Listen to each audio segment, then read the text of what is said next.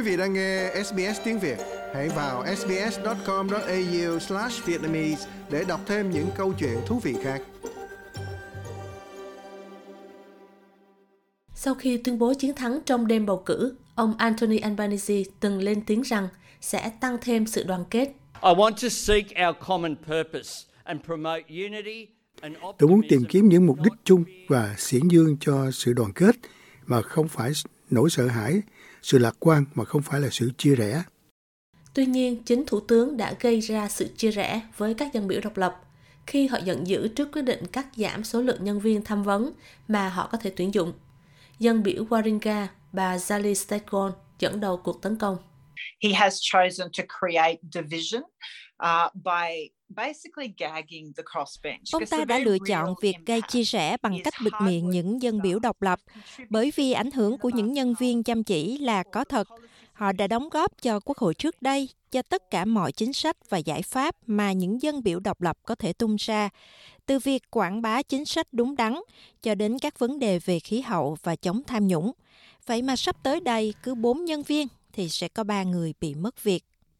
Hôm thứ Sáu tuần trước, chỉ 2 ngày trước khi rời Úc để tham dự hội nghị thượng đỉnh NATO tại Madrid, ông Albanese đã gửi một lá thư cho các dân biểu độc lập và các đảng nhỏ, cũng như các thượng nghị sĩ, và tuyên bố về quyết định này. Lá thư viết rằng, in recognition of your role as an independent, i.e. not a member of the government opposition. Bằng việc công nhận vai trò của các bạn như những dân biểu độc lập, tức không phải dân biểu của chính phủ, của đảng đối lập hay của đảng xanh, tôi đề nghị tuyển thêm cho bạn một nhân viên làm việc toàn thời, thuộc hạng cố vấn. Trước đây, chính phủ từng cho phép mỗi dân biểu độc lập có 4 cố vấn. Đó là những người sẽ chịu trách nhiệm điều tra về các đạo luật, giúp đỡ dân biểu độc lập xem xét về chính sách và thúc đẩy cho những sự thay đổi.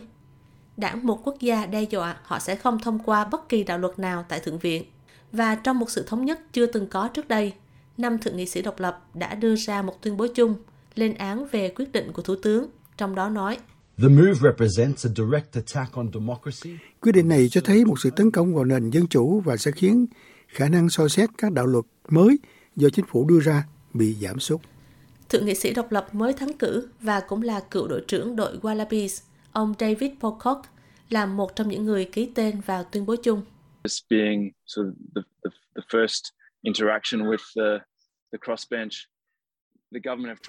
Đây là sự giao tiếp đầu tiên giữa chính phủ với những dân biểu độc lập. Chính phủ đã nói về tham vọng trong chương trình lập pháp của họ và các cộng đồng mong đợi các thượng nghị sĩ xem xét các đạo luật, đóng góp cho đạo luật và cuối cùng có thể tu chính hoặc thông qua những đạo luật nào có lợi cho cộng đồng, nhưng hành động của Thủ tướng đã làm cho tiến trình này rất khó được thực hiện. Phát ngôn nhân của Văn phòng Thủ tướng nói việc phân bổ nhân viên được xem xét sau mỗi cuộc bầu cử, và quyết định này đưa ra dựa trên sự gia tăng số lượng các dân biểu độc lập sau cuộc bỏ phiếu hồi tháng 5.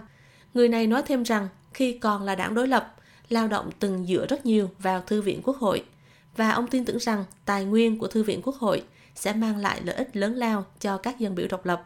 Thượng nghị sĩ kiêm Tổng trưởng Tài chánh Katy Gallagher nói với đài số 9 là tình hình ngân sách eo hẹp khiến ai cũng phải cắt giảm. Each crossbench will have 5 staff. We'll look at an increase to the parliamentary library to help resource. Mỗi dân biểu độc lập sẽ có 5 nhân viên. Chúng tôi sẽ tăng thêm nguồn tài nguyên cho Thư viện Quốc hội nhằm giúp đỡ cho các cuộc điều tra về những vấn đề liên quan tới Quốc hội, lập pháp và nghiên cứu nói chung. Chúng tôi đang cắt giảm và tiết kiệm. Chúng tôi phải tiết kiệm gần 1 triệu trong việc tuyển dụng nhân viên và chúng tôi cần sử dụng ngân sách một cách gia sản theo như tình trạng thê thảm của ngân sách hiện nay. Tất cả chúng tôi đều buộc phải thắt lưng buộc bụng.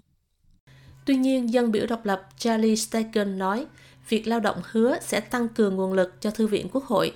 Nghĩa là về căn bản, lao động đã không hiểu cách thức mà các dân biểu hoạt động như thế nào. Because the reality is the library staff can only prepare papers or research once given instructions. So you actually have to. Bởi vì thực tế là nhân viên thư viện chỉ có thể soạn tài liệu hoặc nghiên cứu dựa trên sự chỉ dẫn. Vì vậy, bạn cần thật sự hiểu rõ quá trình lập pháp để yêu cầu họ làm việc và tìm kiếm thông tin, hoặc phải điều tra và nghiên cứu về những ảnh hưởng của dự luật đối với các cộng đồng. Các ủy ban soạn thảo pháp luật quốc hội cũng vậy. Họ không đưa ra dự luật, mà họ chỉ chuyển các đạo luật sang dạng ngôn ngữ luật pháp mà thôi. Đảng Xanh cũng giận dữ vì sự phân bổ nhân viên này. Họ nói trong một tuyên bố.